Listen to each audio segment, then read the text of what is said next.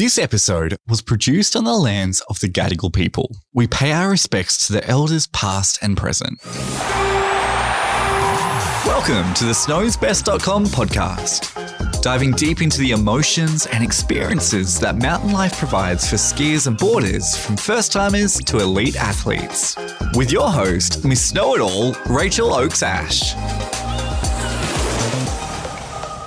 I'm Rachael Oakes Ash, aka Miss Snow It All, and welcome to the Snow's Best podcast, where we dive deep into the emotions we all feel in life and on the mountain. Today's topic is vulnerability. And today's guest is a former ski racer for Australia, the founder of North America's largest cat ski terrain operation, Big Red Cats in Canada, devoted husband to Paula and father to three girls, Sammy, Gabby, and Frisia, and now author of a self published memoir, Growth, Truth, Adventure, Love inspired by his journey with stage four terminal bowel cancer.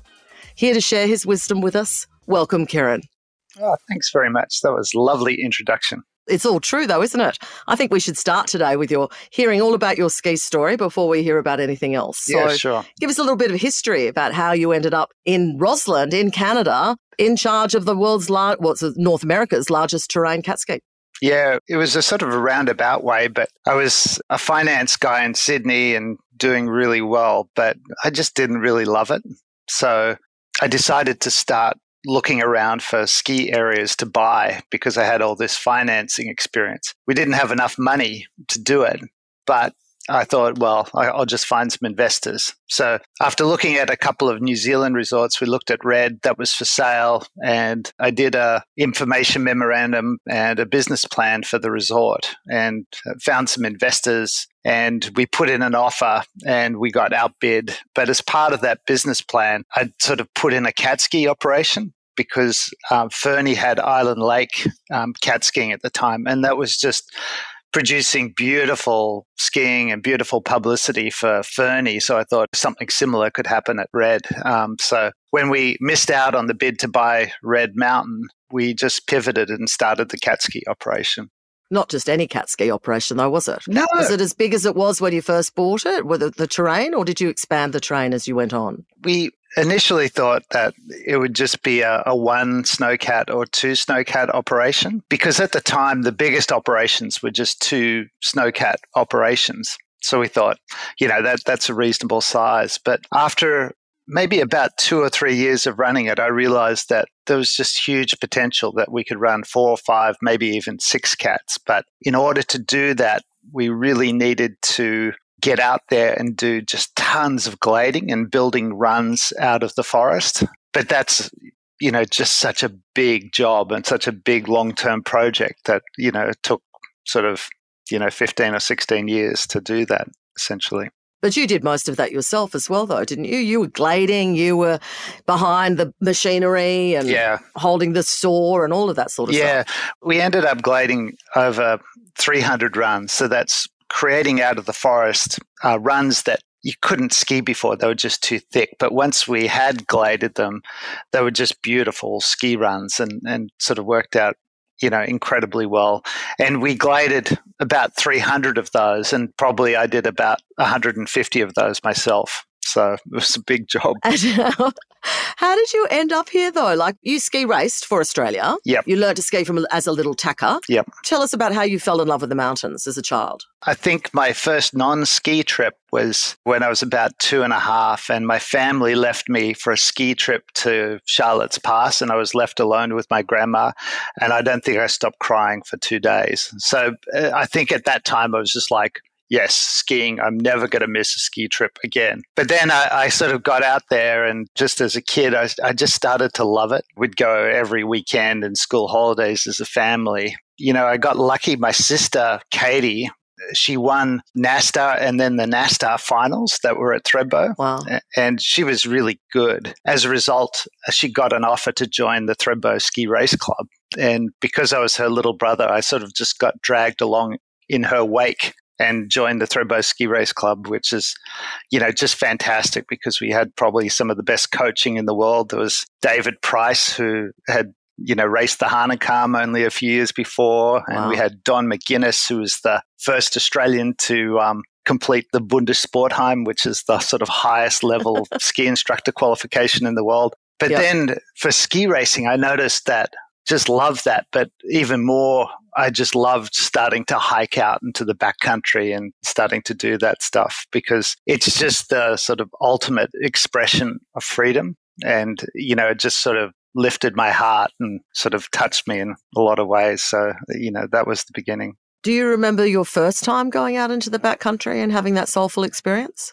Probably in 1982, followed 1981. 1981 was the best winter that Australia had ever had. It was just mm. incredible powder everywhere, and the resort was just amazing. And they had to dig out all the lifts and that sort of thing paradoxically or strangely, the next year in 1982 was the absolute worst. Like the most amount of skiing that you could do. The only lift that was really open at Thredbo for most of the year was the Basin T bar, and the rest was just closed. Wow. So it was just terrible. But as a result, we ran the Thredbo Ski Racing Championships on what we used to call Scheisberg, but it's now called Signature Hill, just behind Thredbo. Mm-hmm. So we hiked mm-hmm. up, we boot packed, and we smoothed out the surface, and we ran the whole race just hiking. And then because there was no snow at the resort, one of the coaches, David Price, took us twice out to Mount Kosciuszko.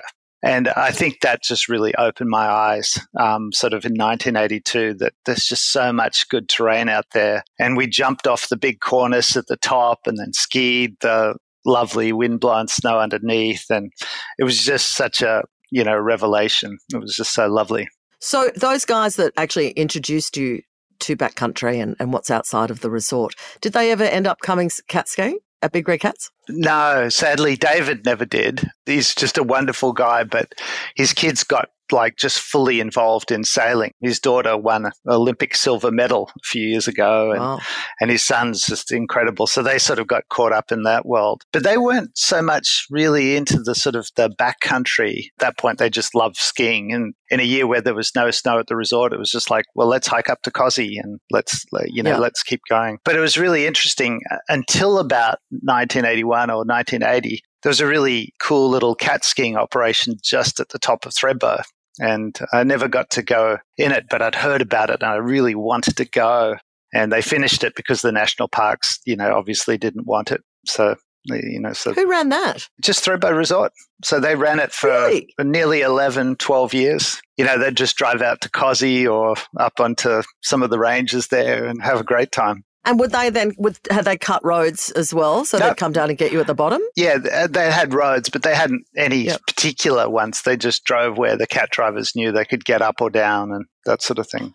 So, oh, wouldn't you love to have that now? Especially this season. It'd be so nice uh, because, you know, I still get out there all the time and there's just so few people. Mm. And to be able to get people out very low risk way like that would open so many people's eyes you know, to what we have. Yeah, it would, wouldn't it? Yeah. Absolutely. So when did you become a mountain guide? That was much later. That was sort of when we first moved to Rossland and were thinking about starting the, the CAT operation. That's where I really started to get my first ski guide qualifications. So I started off with the, the avalanche, the professional level avalanche qualifications, and then moved into the ski guide qualifications. And, it, you know, it's really difficult process. It takes mostly people about eight, ten 12 years to get it. And a lot of people never do. I think in the group that I started with, out of about 24, you know, two people ended up getting the final level three certification just because it's difficult and that sort of thing. But I had, you know, super strong motivation. We, in the first few years of the cat operation, we found it really hard to get very high quality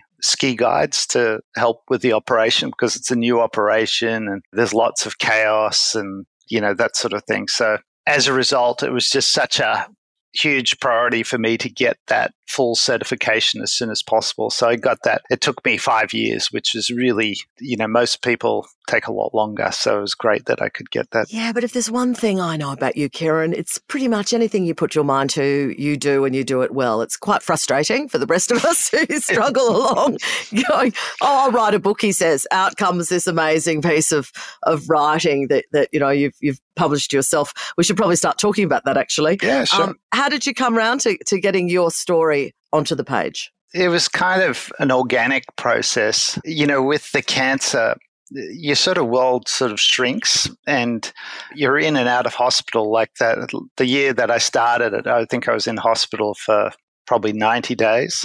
So it's really wow. just difficult to plan you know, things or do other sort of work. So the writing seemed like, well, that's very flexible. I can sort of just fit in little, little bits and get on with it. And I wanted to leave something for the kids and sort of family to read as stories um, mm. because you know I, I, thought initially uh, I'll just write a bit of a self help in terms of health, do A, B, and C, but it was just so boring that, that I thought, well, I have to write it. This is stories with an emotional sort of content so people will actually enjoy reading it, but also remember it. So that that's sort of how it sort of happened. It's definitely a book of stories and some really fantastic, rip roaring stories and some very heartbreaking stories.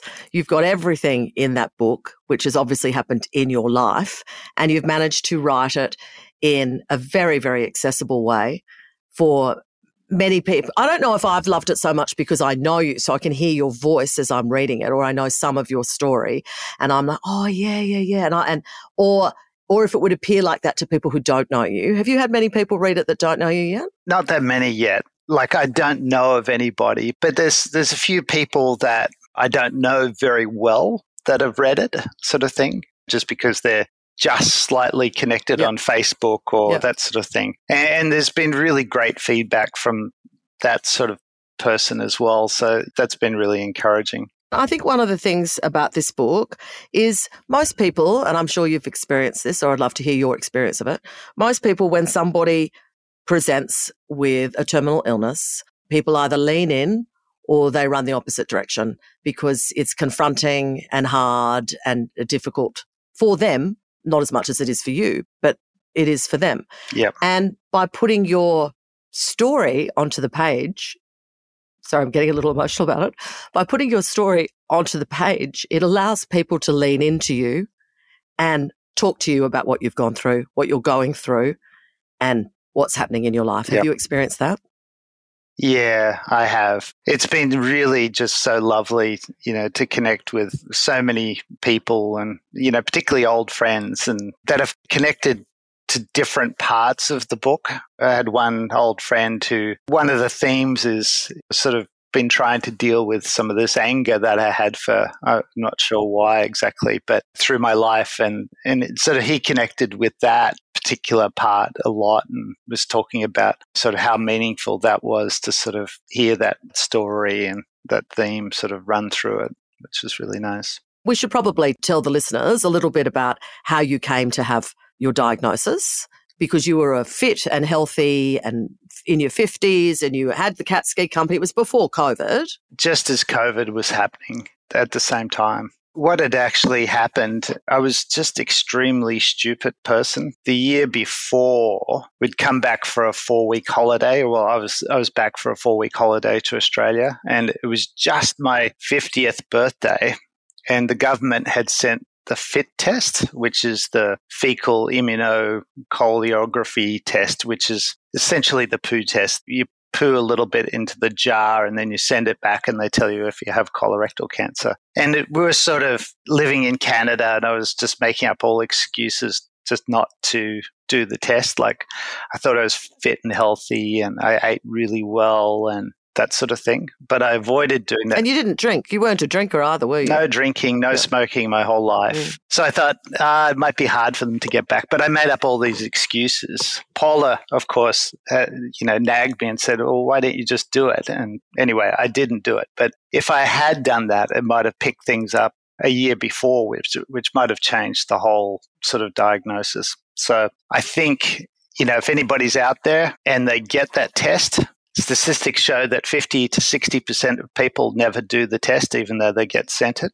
So I was one of those stupid people. So I encourage everybody not not to do that. you know, do it right away, send it back. And it's not a perfect test. It's only about 50 or 60% right, but it's still better than nothing. And uh, once you get to 45, you should get a colonoscopy as well, because colon cancer is the second biggest cancer killer in Australia, but it's completely preventable if you catch it early. anyway, that's my little cancer message. How do you deal with that kind of anger or that lament? It's just really hard. I just feel really, really sorry, you know, mostly for Paula and the kids that you know, I was that silly because I should have just done it and, you know, maybe it would have. But it may not have picked it up anyway. It may not. But what I think happened then was I got um, COVID in early February of, I guess, 2020. 2020? Yeah. I think what happened is that that took the uh, I was already had the cancer in there, but that really distracted the whole immune system to fighting the you know the COVID, and I think that's where it just really took off. Essentially, a few months later in April, I had blood in my poo, and then went to the doctor, got a colonoscopy, and they just found it right away. Yeah, you have a delightful photo of your poo with blood in it. I know Paula was saying you can't leave that in there. You can't leave that in there. But I thought, you know, th- that's what it looks like, and and that you know, I think um, it'd be awful. You know what? I reckon at this time you can do whatever you goddamn yeah. want. if you want to put the if you want to put a photo of poo with your blood in it in your, in your book, go right ahead. Yeah. So I bet she didn't say take the photos out of her in her bikini. No, Listeners, there's quite a, a, It's definitely a book worth reading. It's um, it's yeah. got a lot in it, a lot about life and uh, just like day to day life as well, including, you know, broken hearts and new hearts and newfound love. It's it's pretty freaking awesome. This episode is supported by The North Face. The North Face fundamental mission remains unchanged since 1966. Just provide the best gear for athletes and the modern day explorer, support the preservation of the outdoors, and inspire a global movement of exploration. Now, more than 55 years after its humble grand opening, The North Face delivers an extensive line of performance apparel, equipment, and footwear. They push the boundaries of innovation so that you can push the boundaries of exploration what I'm keen to know about is through that journey, or, or, and I hate that term journey, and I hate that thing of of your cancer journey, and and do you then become just defined by a person who has cancer, or are you still Kieren? Did you ever feel the struggle with no, that? No, I've always just felt that you oh, know oh, that I'm just doing my life, uh, you know, because I've been really strongly just trying to maintain all the stuff that I like to do and that sort of thing but it is getting harder at the moment. Like, I've had sort of more and more pain. Your world just tends to contract when that happens. Don't want to go too yeah. far. And in any one week or two, there's a 30% chance you need to go to the hospital. So you don't want to go too far and you don't want to book any overseas trips because you don't want to end up in hospital overseas. And I think one of the beautiful things about this book is that sort of counteracted that process. So instead of just fully contracting, it sort of opened up quite a few other things and lines of communication and connection to people. So that's just been really lovely. I'm really keen to know how skiing in the mountains have helped you along your particular last couple of years with your diagnosis because you've been out there we've seen lots of footage of i constantly see you skiing powder not long after an operation or not long before an operation you're skiing powder you're out there foil oh, wing foiling. foiling yep you're windsurfing, you're running, you're doing all sorts of stuff. How has the great outdoors and the mountains helped you manage the vulnerability of facing mortality? I'm not sure exactly, but like, you know, for instance, when I go down to go surfing or wing foiling, some days I just feel terrible and I have a lot of pain and, you mm. know, maybe I have a little vomit just in the car park kind of thing as I put the wetsuit on, I just start to feel like a hero. And then I start to get out there and start to catch waves and I leave that all behind. And I think that's the wonderful thing. And I've lost a lot of muscle mass kind of thing, but it's funny. I, I still just get on the skis and it's just like magic. It doesn't feel any different. It just, you know, I'm still skiing all the same stuff and, you know, having fun, but you just leave all that behind. And and as I said beforehand, you often just feel terrible and you're just dragging yourself along. But mm. this that transition moment, suddenly you just start to awaken and feel good about it again. Do you think that's muscle memory too, though, isn't it? I don't know, but it's cool, and that sort of keeps me sort of knowing that I'll get that sort of relief and freedom kind of thing pushes me, or maybe doesn't push it, pulls me towards, you know, sort of mm. continuing mm. to get out and do things. I think that most people that do ski and snowboard talk about that feeling of freedom and that with every turn you're taking, you're not thinking about anything else hmm but skiing. So therefore, everything else that's happening in your life Yep, has just has. gone. So in a way, it's the ultimate meditation. Yeah, I think so. Yeah. So it has helped you a lot. With your book, what was the hardest chapter to write? I'm not sure, but it was probably the last one. But I'll probably have to write a new last one because I've lived longer than I thought. But it was probably two or three months ago. Yeah. I just had this unbearable pain, and it was so painful that I just couldn't sleep. And I was taking the strongest painkillers. And for about a week, it was just this relentless grinding pain. And then probably after about six or seven nights of that, I was up anyway because I couldn't sleep. So I wrote this last chapter. Um,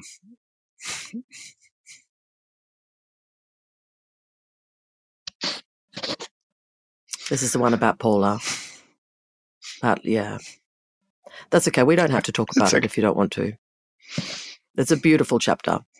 It's a beautiful chapter. And it's also a very generous, giving chapter, a chapter about understanding that your wife is so wonderfully lovable. I've been so lucky, and um, Yeah. I'm not sure if that was the hardest to write because it actually just sort of wrote itself. But you know, sort of emotionally, it's just you know, it's just really difficult. I think then we perhaps we should talk about the joy. What is the most joyous chapter you've written? What was the easiest? What was the one that flowed the most, that gave you the most joy while writing? I'm not exactly sure, actually. That's that's that's a great question, Rach. There's probably a few. One of the early ones, sort of growing up fighting, just sort of wrote itself as well, kind of thing. So that was that was sort of pretty unusual. And I think a lot of parts of the other chapters really sort of came together well. Like there's a little short chapter about our sort of European vacation that was really just such a happy little sort of snippet kind of thing, sort of from life and that sort of thing. The chapter on the avalanche, was that easy to write? No, it wasn't actually. Mostly because I sort of had to do a lot of research and just a lot of talking to people because it probably comes at that avalanche, it, it probably from the perspective of almost 20 or 30 different people. It's quite a complex chapter, yeah. That's right. So I had to talk to them all sort of carefully. Some of it I remember talking and you know just after the avalanche, but I sort of reconnected with most of those people and sort of talked to them about it sort of again after all this time. It was sort of just trying to get things right and then I had to be towards the end I, you know I did quite a few different versions of it and you know I had to be really careful that I didn't cause anybody too much pain by what I sort of wrote as well. So I had to change that. And, you know, as I sort of did the next version and that sort of thing, I would sort of keep adjusting things to sort of account for some of those feelings and that sort of thing as well. So it was a difficult chapter, but uh, probably in a lot of ways one of the most rewarding. Yeah, I felt that, yeah. A lot of work went into it. And I, I tried to get just closer and closer to the real truth behind it and sort of what really happened and and even my recollections weren't perfect when I sort of when I talked to other people about it like um, for instance it was great to talk to Colin Zacharias who's a one of the best ski guides in the world I think and he came and did the investigation for us and he'd kept really meticulous notes on the investigation and that sort of thing so that was incredibly helpful like in, in starting to just get the details exactly right, sort of thing. There's a lot of chapters that really move me, but that chapter in particular really stuck with me. And I've gone back and read it a number of times because it is so detailed. It's also so incredibly brave to write it because there are moments where you say, We did this wrong.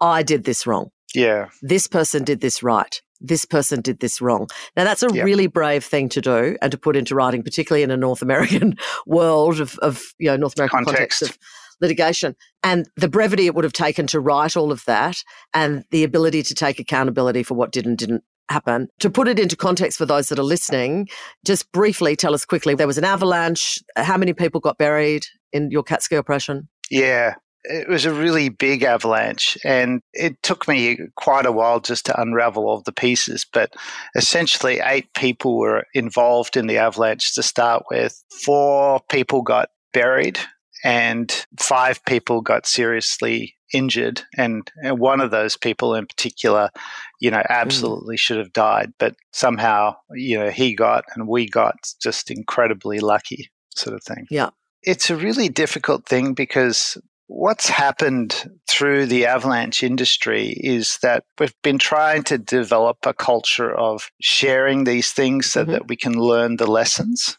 but the real problem is that it's worked really well for recreationalists. So after an avalanche in Canada, there's a really good account almost right away of exactly what happened, the mistakes that were made, and the lessons learned. But in the commercial sector, the same thing's not happening at all. Uh, so, for instance, even this last winter, there were just a bunch of terrible avalanches, uh, accidents, some involving nine people, sort of thing it's just totally opaque. There's no information, there's nothing being shared. And the reason, of course, is that the operators are desperately worried about being sued, like I was, and that their operation just you know will cease to exist. They're not just worried about money, but they're worried about all their team's jobs and their future and so it's not just a simple equation. But as a result, there's this kind of mismatch in the industry. And after about two years, there's a two year window in which people can file a suit. But theoretically, even then, after then, it's, it's possible that somebody could you know, bring a resuit based on some sort of new information being revealed. As a result, there's all these accidents happening and the lessons from them are not being shared at all. And so that's just such a huge missed opportunity and for big red cats, there was this accident and a few more, and I just didn't want that to uh, be not remembered, sort of thing. Because if it's not remembered and if you just then you start to repeat those same mistakes or you let go of some of those measures that you implemented as a result of that accident because people just forget the reason why sort of thing. And so i didn't want that to happen. So uh, so there's there's probably three or four stories in the book that are were really just put in for that reason so that they wouldn't be forgotten. It's a big learning chapter yeah. huge learning chapter yeah it's a big chapter to write, a big chapter to read, which is why I've reread it a few times because it is massively learning. What were the other stories that you felt really needed to be put down for history's sake? I think in the second or third year, we had a, a terrible av- accident with this young lady called Magdalena. And she's just the nicest person. I'd skied with her before and that sort of thing and she was buried a meter 40 deep and we are so lucky to get her out alive and we obviously learnt a huge number of lessons from that accident it was just so impactful because initially she just had no feeling in her fingers or even her toes or legs. We thought she was going to be completely paralyzed there for a moment. When she woke up, she was just like, oh God, oh God. But then the most interesting thing was just a few months later, she just totally changed her life. She'd got pregnant. She'd quit the job that she hated. She'd gotten a new one. She'd sort of asked her boyfriend to get married. And it all just happened as a result of this. And it was really sort of transformative. But just sort of highlighted to me the stakes of what we were dealing with that because that was our first big accident that people's lives were really at stake and just had huge responsibilities there. I think we often forget that as skiers and snowboarders because we fall in love with the feeling of freedom that we talked about before. And often we'll do whatever we can to get that sense of freedom and sometimes take too big a risk that has huge consequences. But all of these challenges that you've experienced in Big Red Cats, which you've now unsold, will have helped you in recent years, surely. Absolutely. Like, probably the biggest thing is that we just took every chance and every opportunity. And as a result, I, I don't have any regrets in this situation. And that's a wonderful place to be, you know, other than just leaving Paula and the kids. But I don't like have this burning list of bucket list things that I need to do because I've done them all kind of thing mm. and had such a full life that feel you know, lucky more than anything. If you asked me to trade for another 30 years, but I didn't get the last 20 years, you know, I, I wouldn't do it, sort of thing. So, wow. That's a big omission, isn't it? Before we finish up, let's talk about the title of your book Growth, Truth, yeah. Adventure, Love. First of all, uh, how did you get the title? Thinking about getting engaged and getting engaged, we thought about what our marriage wanted to look like. And Paula and I came up with those four words growth, truth, adventure, love. And we've tried to live by those. And then when we got our wedding rings, uh, I got it engraved in my ring, sort of underneath, and all that time. And we tried to use those sort of words as sort of a guiding principles as to sort of how we wanted to live our lives. And and that's what we did. Made an app title for your book. How can people find your book? Where do we find it? Apple Books or on Amazon, and it's just a an ebook there. Um, sadly, there's no printed books yet, although I'm going to make some up. But it's kind of been slowed down because of living a little bit longer. And I thought, well, I've got to write another chapter now. So I'll just add one. And I didn't want to print out a whole bunch of books without, you know, potentially another last chapter. So I think you'll keep writing a few more chapters yet. Yeah. Um, but, uh, but I think the exciting thing is, is I just finished the audio book. What I've done with that is I sort of haven't made it into an audio book, but I've just released each chapter as a podcast. So you can listen to that on Apple Podcasts or Spotify or Google. And that's a really nice way. And I've just been astounded by the number of people that have been listening. I think there's like, uh, I think is like two, you know, well over 2,000 individual wow listens so far, which is it's only been up for a couple of weeks. So and um, that's under Growth, Truth, Adventure, Love, or is that yeah. your name? Yeah, just yeah. Growth, Truth, Adventure, Love. So I'll keep that up there for I don't know another two or three months, and then I'll probably just convert that into an audio book and put it on Audible or something like that. But I'm not sure yet. It's actually just really nice to have it so accessible. Like podcast, it's just so easy. You can listen to it while you're on your commute or cleaning the house or that sort of thing. And that's free. That podcast is free. Yeah. But the book exactly. itself, cost of the of purchasing the book, where's that money going to? I think on Apple Books and Amazon, it's about 25 bucks. And I've just done half to Sammy's ski racing. That's my daughter, my oldest daughter. Who is a ski racer to, for Australia, can we say? Yes. Yes. And the other half it was is just to the local oncology unit, but nice. they don't want it. So oh. what I'm doing with that is they said give it to this local volunteer group that helps cancer people around here helps with buying drugs and getting to appointments and they do a really wonderful job of helping people so so that's where that's going to okay awesome well I know you must be uh, pretty tired after your chemo this morning. So we really, really yeah. appreciate having spent time with you today. And I can't yeah. thank you personally enough for writing that book. I think it's a must read for anybody, whether they ski or not. It's a huge life affirmation, all 1,100 and something pages of it. it's, it's quite, a lot. I know it's quite long. the good news is uh, the good news is a lot of that is pictures if you're reading the yeah, There's a lot of pictures. Yeah, a lot but, of pictures. But, and a lot of pictures of Paula in a bikini. I know. Well, you've got to take your inspiration where you get it from. I do so, have to say that one that one chapter where you talk quite a lot about what happened to you up in Coolangatta um, oh, while yeah, you're in great. you're in like having your 24th honeymoon or something. I'm like, okay, all right. Do we need that much information? the funny thing is, uh, I went into the chemo today, and there's yeah. two nurses there that mm. have been who are right up to date oh, no. on, on, the podcast. So they got to the end of it. So they were, they were like this morning, "Oh my god, I don't think I needed to know that much." So, what did your kids say when they read that particular chapter? It's quite racy, everyone. Yeah. uh, yeah, I think they were just a little bit like you know, just sort of hang their head a little bit, and I don't really want to know this. But, yeah, um, I reckon you can write whatever you want though at this stage. 100%. Yeah. Thank you so much for your time, Kieren. I hope to read the next chapter and a chapter again after that. Thank you. Yeah, no, I really appreciate it. Thanks, Rach.